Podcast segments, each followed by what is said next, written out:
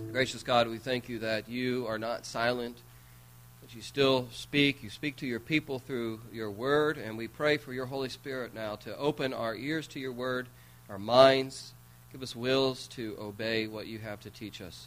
We pray in Jesus' name, for his sake, his glory. Amen. You can be seated. Today is the seventh Sunday of Easter. Uh, next Sunday is Pentecost Sunday wear red, celebrate together the symbolism of the Holy Spirit, and pray that the reality of the Holy Spirit would fill this place in our hearts next Sunday on Pentecost Sunday. But I want to uh, reflect on the ascension of Jesus Christ uh, this morning.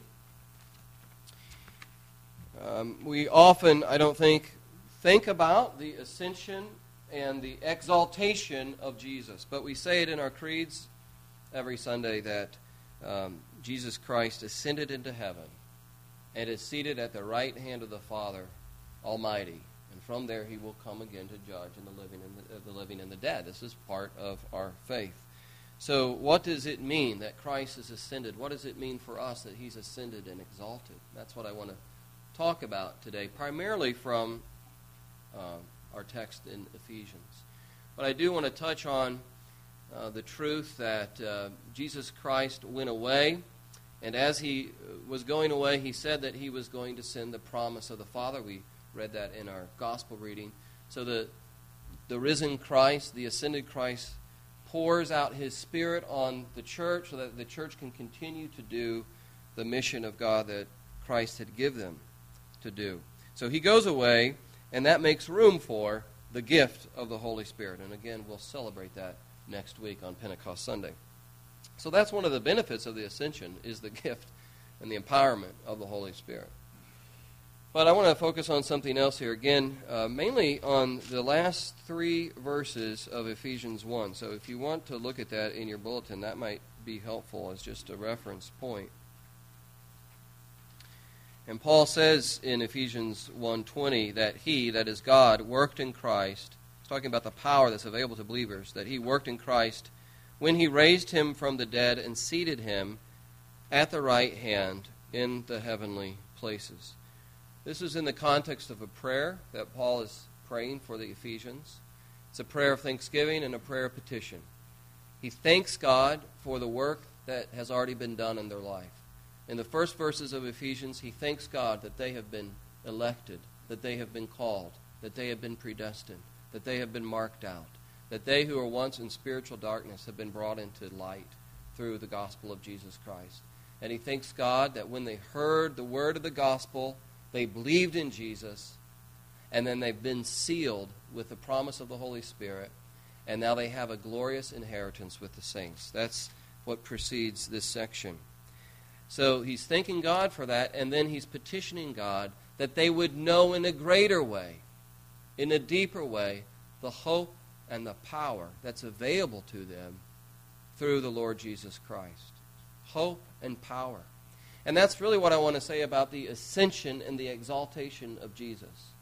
That because our Lord has ascended and is seated at the right hand of God the Father, we as believers can live in this life with hope and with power.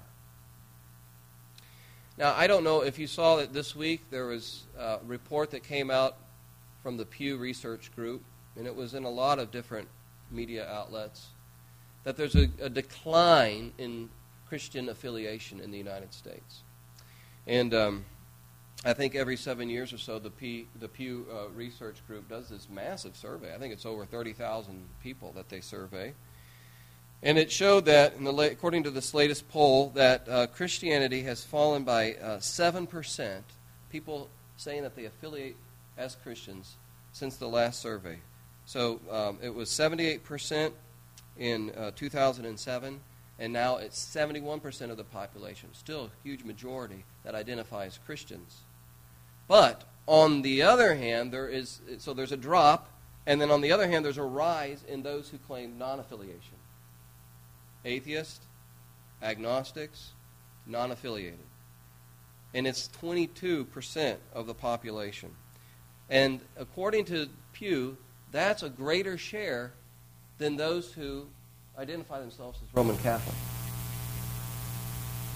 And under the age of 30, for people who are under the age of 30, that group of the nones, as they call them, N O N E S,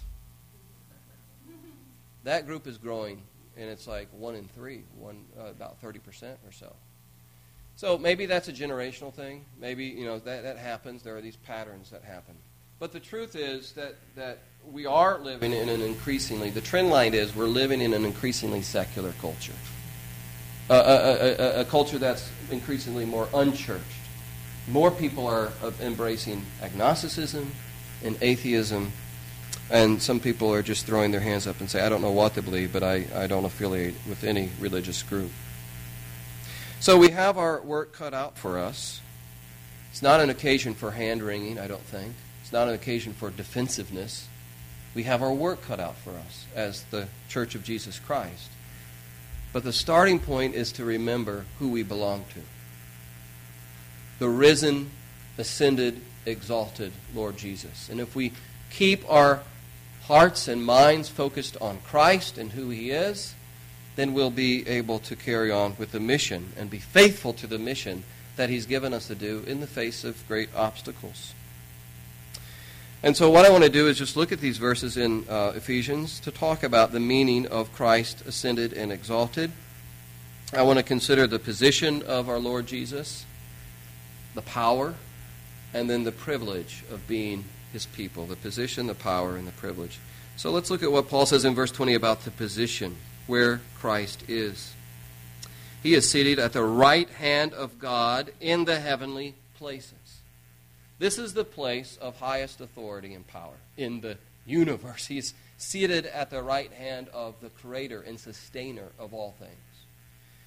And of course, there are plenty of references in the Old Testament to the Messiah who would be seated at the right hand of God the Father. Psalms 110, Psalm 110, uh, verse 1, David says, The Lord said to my Lord, Sit at my right hand. The Lord, Yahweh, David says, said to my Lord, the Messiah, Sit at my right hand. The right hand is a place of authority, of executive authority. If you were a king in the ancient world, your right hand man would be your chief executive, so to speak, and your authority would flow through him, would be delegated to him. And so that's where Jesus is. He is in the place of highest authority. And I wonder in your life, who is the most authoritative person you've ever met. Think about it for a moment. The most powerful person you've ever met. I haven't really met too many powerful people. I guess that says something about my, my social standing in life. But um, I remember reading Chuck Colson's biography. He was, uh, I think, the chief of staff in the Nixon administration, which didn't work out too well for him in the long run. But um, he, he writes about this in his biography the first time he met the President of the United States, and he was called into the Oval Office at the age of 38. And he says this I'm going to quote here As I stepped for the first time into that sun filled, stark white, curving walled room, my heart was beating so hard I wondered if it could be heard. I walked over a huge blue and oval, gold oval shaped rug which had the seal of the United States embroidered in the center. Just to be in that room was exciting enough, but here I was alone with the President of the United States, the single most important and powerful man in the world. And so Chuck, uh, Chuck Colson's talking about almost being overwhelmed by the authority of this person. Well, as Christians, our Lord Jesus is in a place of greater authority than the White House, than any palace, than any CEO's executive suite. He is at the right hand of the creator and the sustainer of the universe. And the incredible thought is that because our Lord is there, and this, of course, is symbolic language that he's in this place of authority, because God is spirit, doesn't literally have a right hand, right? But because he's there in the presence of the creator and sustainer of the universe, if we are in him, we have access to God the Father. We have access to this authority. And that's what the writer of Hebrews says um, in Hebrews uh, chapter 4. He talks about what a comfort it is to know that Jesus, our ascended great high priest, is in the throne room of God. And because he's in the throne room of God, we can draw near to the throne. Listen to what uh, the writer of Hebrews says. Since then we have a great high priest who's passed through the heavens, Jesus, the Son of God, let us hold fast our confession. See, he's writing to people who are tempted to fall away. But he's saying, don't forget what you have in Jesus Christ. He has passed through the heavens, he's ascended. And we do not have a great high priest who's unable to sympathize with our weakness, but one in every respect who's been tempted as we are, yet without sin. He knows what we're going through, whatever weaknesses we face, whatever temptations and trials. The Lord Jesus has been there and has gone through it. And then he says this Let us then, in light of the fact that our high priest is at the right hand of God, is in the throne room, let us then with confidence draw near to the throne of grace that we may receive mercy and find grace to help in time of need. Because Christ is in this place of greatest authority, and we are in Christ, we have access to the throne room of God. We may never get access into the White House. We may never walk into the Oval Office. But we can have access to the very throne room of God through Jesus Christ. And we can come to Him in prayer with all of our needs. And things will happen. That's the thing about authority. Authority authorizes, authority gets things done. And as we come into the throne room of grace through our high priest, Jesus, and we have access to him, God will do things in his own time, in his own way, but we can go with confidence knowing that he hears and he cares, and things will happen in accordance with his will. And so Christ is in this great position. It gives us privileged access to God. And this is a position of greatest authority and power. There's no greater power than the ascended Christ. Look at what Paul says in verse 21 that Christ is seated far above all rule and authority and power and dominion and above every name that is named, not only in this age, but in the age to come.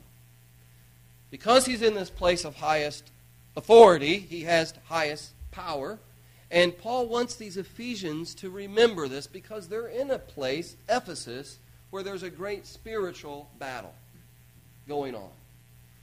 Um, these are pagan Gentiles. They've come out of paganism into the gospel of Jesus Christ. But they're living in the shadow of paganism in Ephesus. The, the, the, the temple to this uh, goddess Artemis or Diana was there in Ephesus. And so they lived under the shadow of this temple. Now, this temple was one of the seven wonders of the ancient world. And according to what I read, there's something like it was supported by something like 127, I think, columns all around it. So you can just get in your mind this massive place, like Busch Stadium, maybe, maybe not quite that big, but it just it overwhelmed the city. And one scholar said that in Asia Minor, this temple to Artemis was the center of magic arts. Exorcisms would be performed there, rituals, sacrifices to this goddess Artemis. There's a whole priesthood, priestess cult that was developed around this temple. It had enormous economic implications for Ephesus. People would come there, tourists would come there, People would do trading while they were there. And you can see the conflict that Paul has with this in the book of Acts. As he began to preach the gospel in Ephesus, it started to tear down what was happening spiritually in the temple of Ephesus to this goddess Artemis. And the townspeople, and especially the people who were producing these little coins and idols, were starting to become afraid because the gospel of Jesus Christ was pushing out the spiritual darkness. But Paul wants these Ephesians to know here they are in the midst of this battle, the spiritual battle, that there's no power greater than Jesus Christ. There's no power greater. You, he, he says in, in Ephesians 6.12, this is where he talks about a spiritual warfare. We're, we're not wrestling against flesh and blood or rulers or authorities or against cosmic. We're, we're not wrestling against flesh and blood, but against rulers and authorities, against the cosmic powers over this present darkness, against spiritual forces of evil in heavenly places. So Paul is saying, I recognize that there's a spiritual battle going on, but I want you to remember who has the power. Who is the name above all names? Who is the name greater than Artemis? Who is the name above any other name? The one who has defeated death, hell, and the grave is your Lord Jesus Christ. And we need to remember that today. In, in, the, in the pagan uh, context that the, these early Christians were in, this was very attractive because pagan religion said that you had to appease these spirits. See, these spirits had control over your life, and so you performed the sacrifice to appease the spirits. And there were people who were enslaved, they felt, by demonic powers, and they were. And, and, so they would try to do these exorcisms. Now, it's interesting that in the second century, there's a Christian church father named Justin Martyr who was writing to a non Christian. And he's trying to convince the non Christian of the power of the gospel of Jesus Christ. And he says this He says, For every demon that we exorcise as Christians in the name of the Son of God, every demon that we exorcise in the name of the Son of God is overcome and subdued. But when you try to exorcise a demon, you do not overcome him. He's still powerful. But in the name of Jesus, we exorcise demons and they're subdued. And many people came into the church because they experienced this liberating freedom of the power of Jesus Christ. It's a message we need to preach and hear today in our culture. There are people trending back in to pagan practices astrology, psychics, Wicca, witchcraft. But there's also people who seem to be caught in a grip, something that's stronger than them addiction, fear, great depression, darkness. And we, as the Church of Jesus Christ, can say there's a power that's greater. And you can have freedom in the name of the Lord Jesus Christ ascended and exalted. So his position, his power, and then finally his people. Paul closes this section by talking about the church of the ascended Christ. He put all things under his feet and gave him as head over all things to the church, which is his body, the fullness of him who fills all in all. Christ isn't present with us bodily, but he does have a body on earth. And that's us. That's the church. We are the body of Christ. We are the hands and feet of Jesus. And it's the church that is filled with his presence. I think that's what he means by the fullness of him who fills all and all. He's saying that the church is filled by Christ, who fills everything, but specifically and specially the church, the gathering of those who are in Christ, Jew and Gentile, now coming together as the holy temple of God through the Holy Spirit. That's what he says in chapter 2, verse 22. In him you are being built together into a dwelling place for God by the Spirit. So Paul wants these Ephesians, and he wants us to get a sense of the privilege of being part of the people of God. That this is a high privilege and a high calling. That God has reached out to us in our spiritual darkness and called us together to be together, the body of Christ. It's a privilege, it's a high calling when we serve one another, when we pray for one another, when we preach and teach, and where, where the sacraments are rightly administered, when we proclaim the gospel of Jesus Christ. Christ is at work through his body. He's not left us. Through the Spirit and through the church, he's still reaching people. Now, the church, of course, is not Christ. The pastor is certainly not Christ. Don't make that mistake. Called to represent Christ. But he's the head. You catch that? He is the head. God has given him as the head of the church. He is the authority of the church. And we're to continually to live under his authority. I am continually called to live under the authority of Jesus Christ. I remember talking to somebody who's a member of our congregation. She was talking about her journey in different churches at one season of her life. She said she went to one church and she observed it. She, she'd been going to this church for a couple of weeks and attending the adult Sunday school class. And she said, I, started picking up that they never talk about Jesus. They're talking about all these issues, but there's no reference to Jesus. And so she said, I started quoting from the Gospels. Well, but I think Jesus might have something to say here about this. And then afterwards, the, the Sunday school teacher pulled her aside and said, don't do that here. Don't talk about Jesus here. That's not the kind of church it is. Well, guess what? Not a church then. It's not living under the authority of the head. It's a headless body. Not functioning dead spirit. It might be a social group. But we're called to live under the authority of the risen, ascended, exalted Savior, Jesus Christ, the name above all other names. You know, we hear that the church is declining, membership is down, and Americans are increasingly becoming more secular. And all that's true, but God can reverse it just like this if He wants to. The gates of hell are not going to prevail against the church of Jesus Christ. And there are parts, places in this world where the kingdom is expanding rapidly. Africa is a place where the kingdom of God, through the gospel of Jesus Christ, is expanding rapidly. We know that through our connection with Kenyans and Rwandans and folks that come here and speak about what God is doing there. God is still on the move. When we were in um, Denver in February with Bruce Waltke, and I've referred to this a couple of times, and I teased at 9 o'clock, I think this is like my fourth time talking about Bruce Waltke's talk uh, to the clergy in November in, in February in Colorado, uh, in Denver. So this, this is it. There's a statute of limitations. I'm not going to bring up Bruce Waltke anymore. He's an Old Testament teacher. But I really got a lot of mileage out of this talk. Maybe I need to get out more. I don't know. But, you know, he said he went to uh, South Korea and preached there. And that's, this is what he was, his point was God is on the move. The kingdom's still growing. Don't take what's happening here in America as the full picture. He said, I was in a church in Seoul, South Korea, and uh, there was 14,000 people there on a Sunday. 4,000 people in the choir alone. Imagine God is at work. That would be a considerable kind of in, that would be nice, Just to have a like a 0.5% of that maybe. The church in in America might get smaller, might get poorer, but it's still going to be his body. We still have a mission. Offering the hope of eternal life, the forgiveness of sins, healing and peace with God.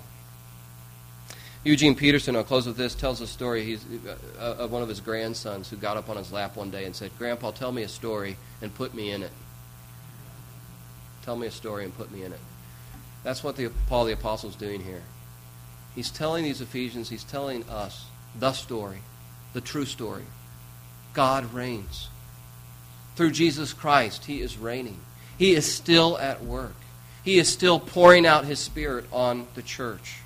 This is our story, and God, by His mercy, has put us in it. This is our hope. This is the power that's available to us. And we're called to live in this power and hope to the glory of God. Amen.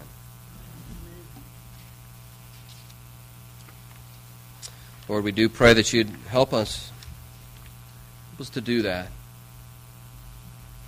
Whether we look at the place culturally where Christianity is right now.